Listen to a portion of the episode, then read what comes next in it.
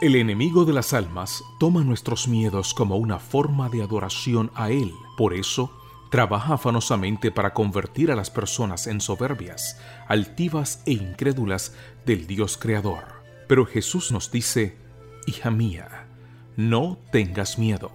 Devociones matutinas para damas que comentan cada historia de la Biblia en la que se mencionan los términos de miedo y temor. Escritas por Arsenia Fernández Uclele en la voz de Isis España. Bienvenidos. Buenos días, siempre es una alegría poder saludarles. La reflexión para enero 8 se titula El miedo y el prejuicio. Y Abraham respondió, porque dije para mí, ciertamente no hay temor de Dios en este lugar, y me matarán por causa de mi mujer. Génesis 20:11 Abimelech fue prevenido por Dios de cometer adulterio.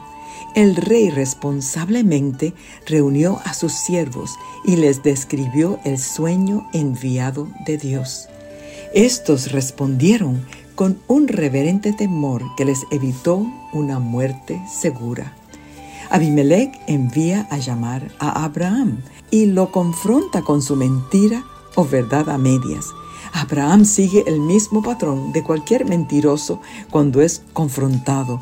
Justifica su mentira con dos excusas. No hay temor de Dios en Gerar. Y sí, existía una relación consanguínea entre él y Sara. Las palabras de censura de Abimelech deben haber sido humillantes en extremo. El que había sido comisionado para representar, por precepto y por ejemplo, al Dios verdadero ante los habitantes de Canaán, ahora merecía el reproche de uno de sus gobernantes paganos.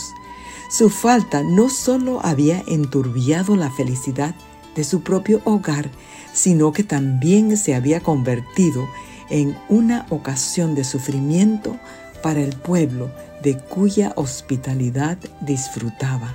Esto es el comentario bíblico adventista, tomo 1, página 3 53. Abraham había juzgado muy rápidamente a los habitantes de Gerar. Su miedo lo llevó a cultivar un pensamiento prejuiciado, actuar con ligereza y mentir.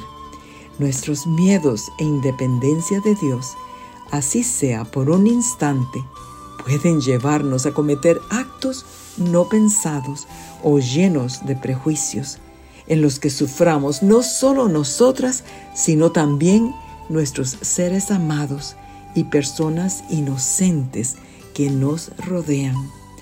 Cuesta entender cómo Abraham estaba más dispuesto a entregar a su amada esposa para ser mancillada que morir por ella. Prefirió engañar al rey que pedir la intervención divina. Si hoy estás confrontando una situación con problemas potenciales, no confíes en tu propio discernimiento.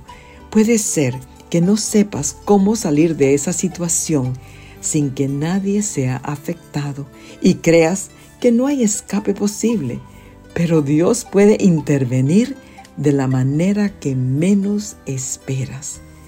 La misericordia y la gracia de Dios se capta en todo el Antiguo Testamento y son asombrosas. Dios no castiga la mentira de Abraham, sino que por el contrario lo envía para que interceda en oración por Abimelech.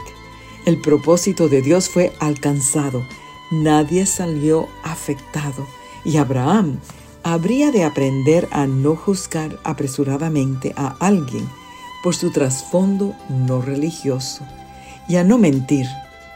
Ruega a Dios en este día que te ayude a no hacer juicios apresurados ni suspicaces.